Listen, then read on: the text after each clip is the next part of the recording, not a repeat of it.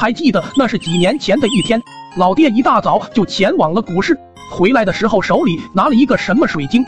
据俺爹跟我讲，这玩意老老老值钱了，毕竟水晶的嘛。于是还叫上了阿满爹一起欣赏。俩人望着桌上的水晶，也进入了幻想。这以后哪还骑什么三轮车啊？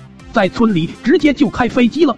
于是俺爹又叫阿满爹起个大早去碰碰运气，要淘到什么值钱的玩意。后面还可以再结个二婚啥的。隔天，阿满爹一大早也前往了股市。终是功夫不负有心人，让阿满爹给免费要了一个瓷器。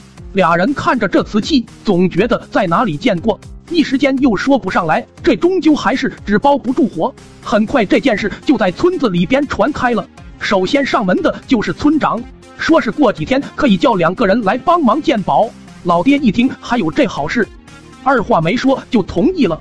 在接下来的几天里，老爹就茶不思饭不想的，生怕这玩意值几个亿，到时候还不知道咋花。阿满爹更是把这玩意视若珍宝。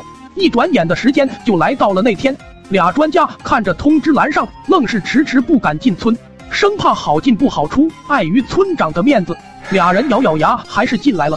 进来就看见一老头正在学什么倒立走路，由于速度太快，俩人还以为是当地的什么神兽。千经磨难，安全到达场地，村长就招呼大家依次把东西呈上来。首先上台子的就是阿满爹，介绍着说这是抄了家底买的一罐子。底下俩近视眼专家赶忙让阿满爹拿下来看看，这特么不会是那玩意吧？其中一人还有些不确定的闻了闻，是耶耶耶。紧接着，专家又让其他人继续展示。